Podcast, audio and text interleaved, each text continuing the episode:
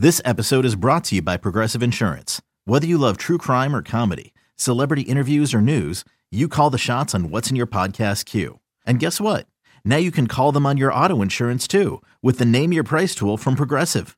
It works just the way it sounds. You tell Progressive how much you want to pay for car insurance, and they'll show you coverage options that fit your budget. Get your quote today at progressive.com to join the over 28 million drivers who trust Progressive. Progressive Casualty Insurance Company and Affiliates. Price and coverage match limited by state law.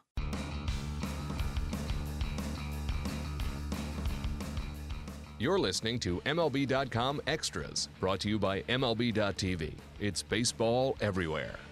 Hey everyone, Tim McMaster here, along with our MLB.com Rays reporter Bill Chastain. And Bill, the Rays continue their home run onslaught on Monday night north of the border against the Blue Jays. Uh, four more home runs for this team that just continues to get the majority of their runs by hitting the ball over the wall. But overall, it, it feels like this is a big series with the Blue Jays. When you look at these two teams, they both come into the series under 500. They're two teams that that expect to contend in 2016, and they're certainly close enough to still both do that.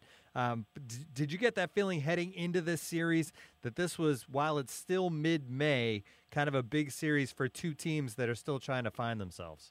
Well, I don't think you ever really get that feeling in the clubhouse, but I think if you look at it as an outsider, you you maybe get that feeling more um, you know, these guys are used to playing a 162 game season, and they just kind of roll with the punches. But uh, I would agree with you. I think it's kind of at a pivotal point of the season where both teams are kind of trying to find their identity, and you know, I, so I think who comes out the winner of this could you know could be in the right frame of mind to move forward.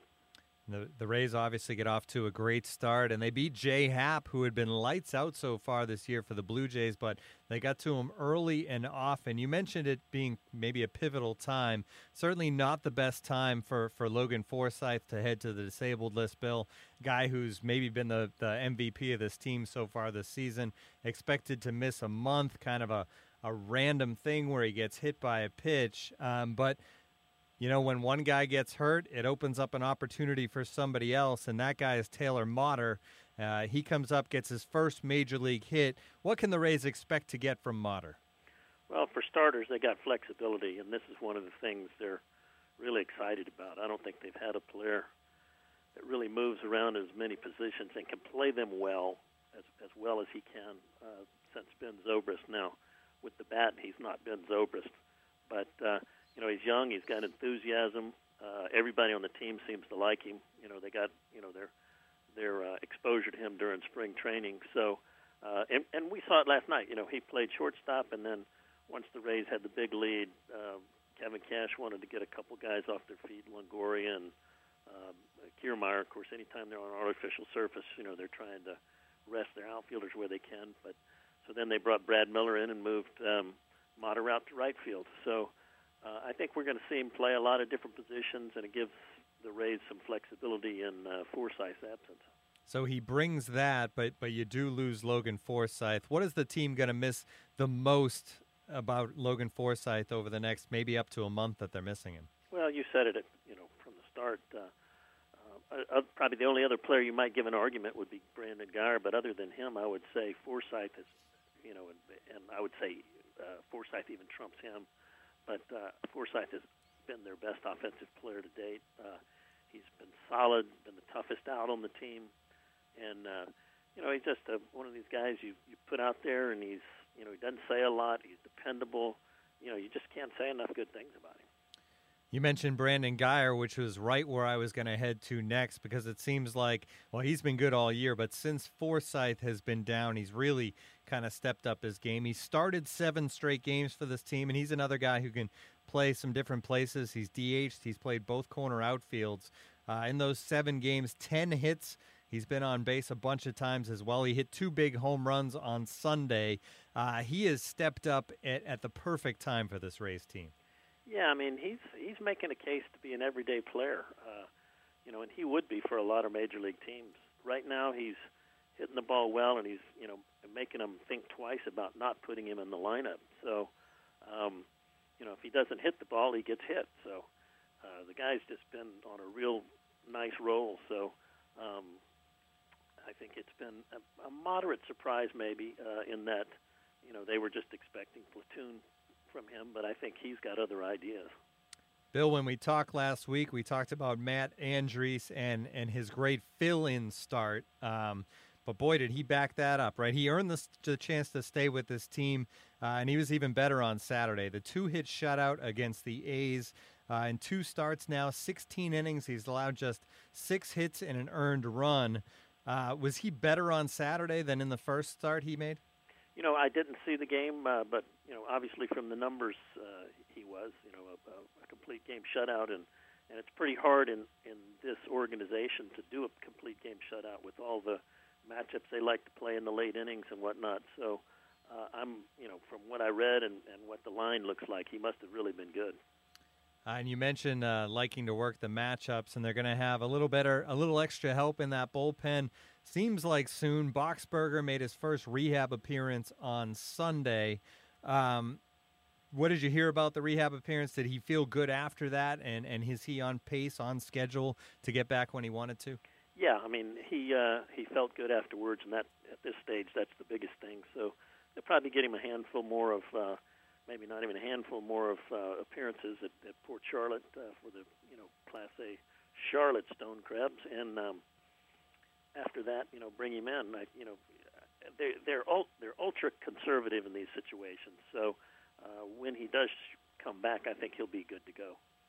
I want to run this by you, Bill, and you can tell me if you think I'm crazy. I read this somewhere. I'm not sure exactly where I saw it, but but it was an article basically making the case that that Stephen Strasburg signing an extension and not being a free agent uh, this coming off season could be a huge lift to the Rays just because they have so much starting pitching depth that it raises the the market if they were to make a trade. Do you give that any? Uh, is there anything to that?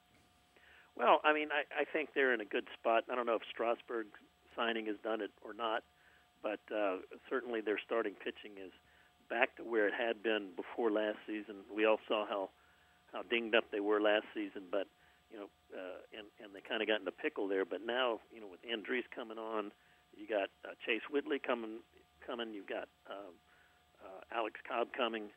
Uh, you've got Erasmo Ramirez in the bullpen you got Blake Snell at the minor league level, and you know other guys at the minor league level that are pushing up. So um, they're in a good situation with that right now, I think.